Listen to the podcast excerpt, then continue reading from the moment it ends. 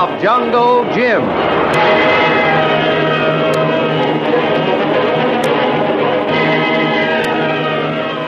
The Adventures of Jungle Jim, broadcast weekly over this station, are dramatized from the full-color action pictures to be found in the Comic Weekly, the world's greatest comic supplement that comes to you each week with your Hearst Sunday newspaper.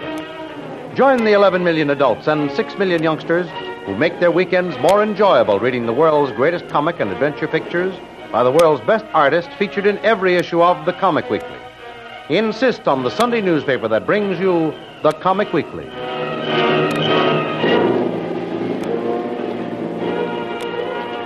To Lil, Kolu, and the outside world, Jungle Jim and Kitty are lost. In Singapore, Lil and Kolu try to map out some plan for their future, one that without Jim seems drab and colorless. Their discussion is interrupted by a gentle tapping on the door, and when Kolu opens it, he is confronted by a tall, well-dressed, turbaned Indian whom Kolu recognizes as the Raja of Pondahori. He enters and appears very apprehensive about his safety and the secret mission he is about to reveal to Lil, who endeavors to reassure him and tries to get him to give the reasons for his sudden, unannounced visit. Please rest assured, Your Highness, you're quite safe here. I've made this hotel my headquarters for many years, and the management takes great care in seeing I am not disturbed. Yes, Mister Riddle. I have taken special precautionary methods in thoroughly investigating both you and the late Mister Bradley. Oh, so you know all about Mister Bradley's death at sea? Yes. And may I extend to you my deepest sympathy. Thank you, Your Highness. I came to Singapore on advice of friends to seek his aid, but learned of his death. Being informed that you were here and perhaps still carrying on the splendid service that you and Mister Bradley had instituted, I decided that you could be of great service to my cause, Mister Brill. I see. Of course, I, I really hadn't decided to carry on the work that Jungle Jim Bradley became so famous for, but I would be glad to listen to your problem, Your Highness, and offer any help I can. That is very kind of you, Mister Riddle. First, let me assure you my cause is a worthy and honorable one, although beset with great danger, possibly death. Well, I, I'm used to such warnings, Your Highness. Death must come to us all at some time. My whole life has been lived dangerously, so please proceed with your problem. Thank you.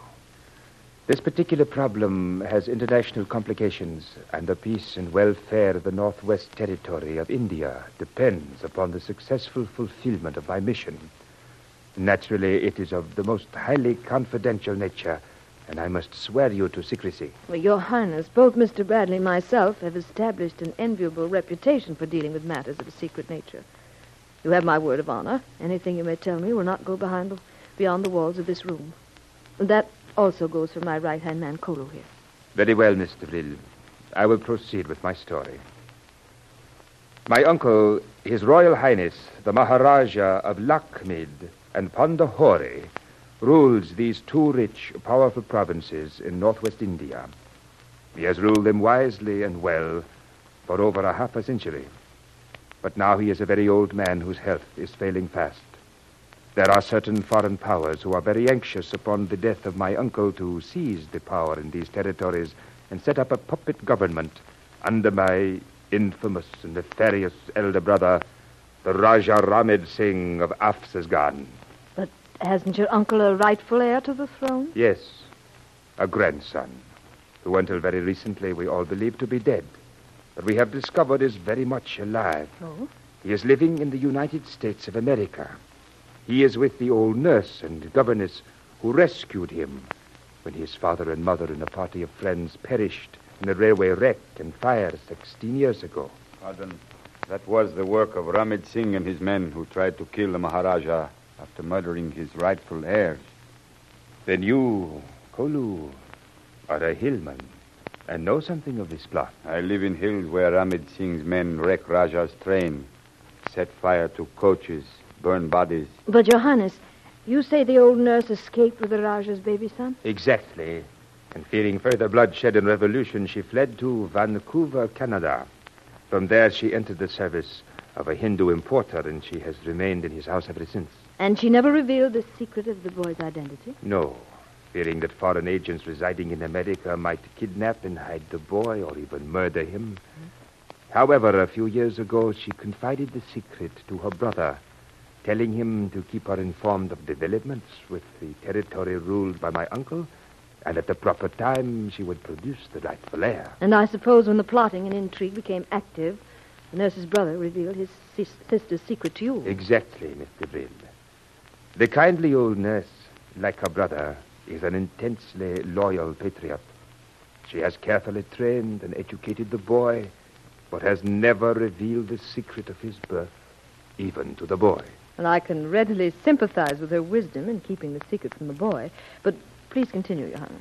A few days ago, we received word that the old nurse is ill, and even with the best of medical care, she will not live longer than three months. Oh. We must reach her before she dies, obtain certain papers and sworn statements regarding the boy's birthright. He, too, must be informed of his true identity and be brought back to India, ready to assume his place on the throne. That is the mission I have been commissioned to prevail upon you to accept, Mister Riddle. But why me? Why not you or one of your trusted followers? Our enemies are watchful and unceasingly vigilant. The disappearance and absence of any one of the faithful for any length of time would immediately arouse suspicion. The international spy ring would be mobilized for action, and our chances for bringing the Maharaja's heir back alive would be very small.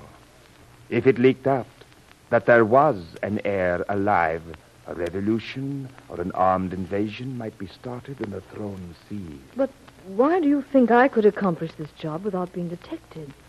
How do you know you haven't been followed to Singapore? Anyone following you and learning of your visit to me would immediately suspect something was afoot. I have taken the utmost precaution. I traveled openly to Delhi, where I entered a religious retreat. It was announced I would remain there for one month. With the aid of a priest of the sect, I disguised myself as an old field hand and left the place. Later, I changed my dress and makeup to a Brahmin scholar and proceeded to Madras, where I took the night plane and flew to Burma, and from there I came to Singapore. I am as reasonably certain as any human could be that I have not been followed and that my present whereabouts are unknown. You're probably right. But now what do you want me to do? The Empress of India sails tonight for the United States. There is first-class passage available. You will sail on the Empress. Proceed to San Francisco and go to the address I will give you. There you will find the prince and his old nurse. I will supply you with the necessary positive identification. The old nurse will release the prince in your care. You will tell him all I have told you. The nurse will tell him the rest. Then you will give him some letters I have addressed to him that will, I hope, prepare him for the future. And I presume I'm to bring him back? Yes. And in order to avert suspicion, you will travel as a member of a Hindu philosophical society, which has many European and American followers. Mm.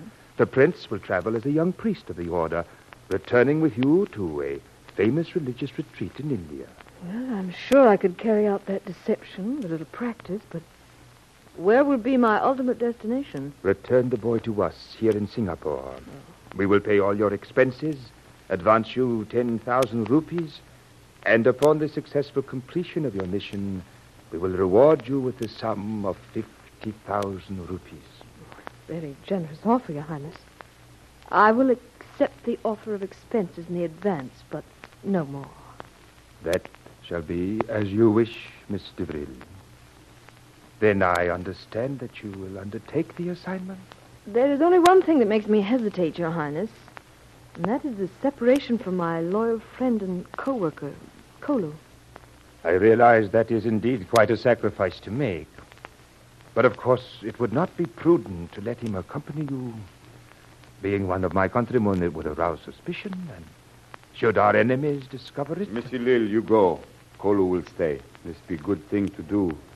Happiness of hundreds, thousands of His Highness people depend on it. Kolu must not stand in way. I wait for you to come back, Monsieur Lil. Thank you, good friend of my people. Then, Kolu, you want me to take this job? Yes, very much, Monsieur Lil. Then make your plans, Your Highness. I accept.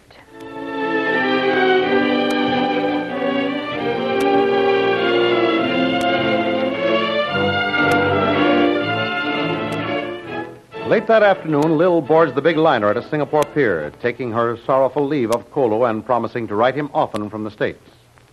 Lil's final picture of Kolu is one of unutterable sadness.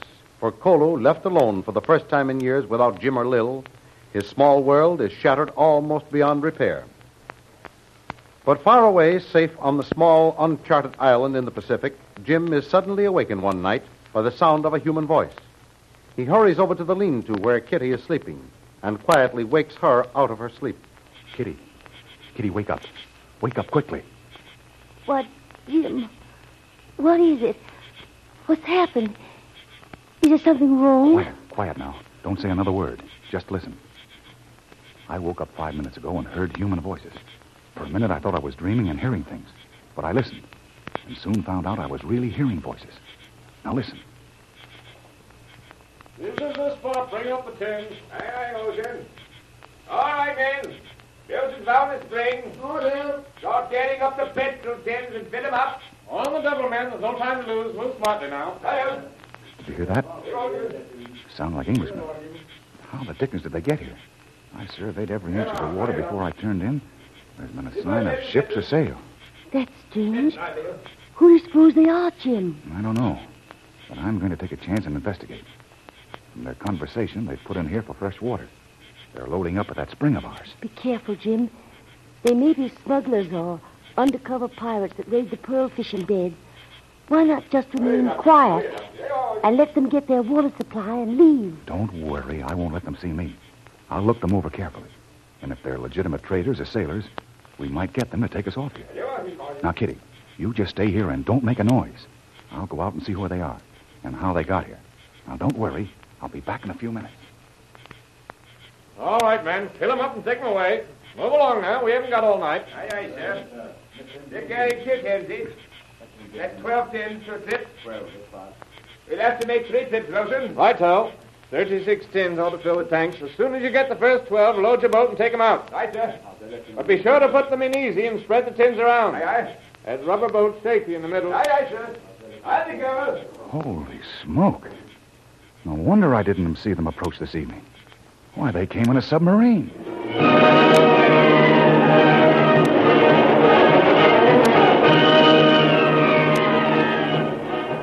Jim, stealing through the shadows to a vantage point among the rocks overlooking a deep inlet, peers through the semi-darkness, and out in the moonlit water looms the huge, shadowy hulk of a submarine. Will Jim approach the sailors and effect a rescue for Kitty and himself? Don't miss the next exciting episode in the adventures of Jungle Jim.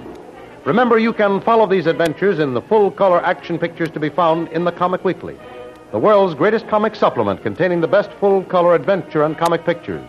Remember, no other comic supplement can give you the top names of Cartoonland like the all-star favorites to be found in the Comic Weekly. The whole family follows the fun and frolics of Jiggs and Maggie, the Little King, the immortal Donald Duck, as well as the exciting adventures of Flash Gordon and Jungle Jim. Join the eleven million adults and six million youngsters who every week find the greatest of home entertainment in the Comic Weekly, which comes to you with your Hearst Sunday newspaper. More thrilling radio adventures of Jungle Jim will be heard at the same time next week over the same station. Be sure to tune in.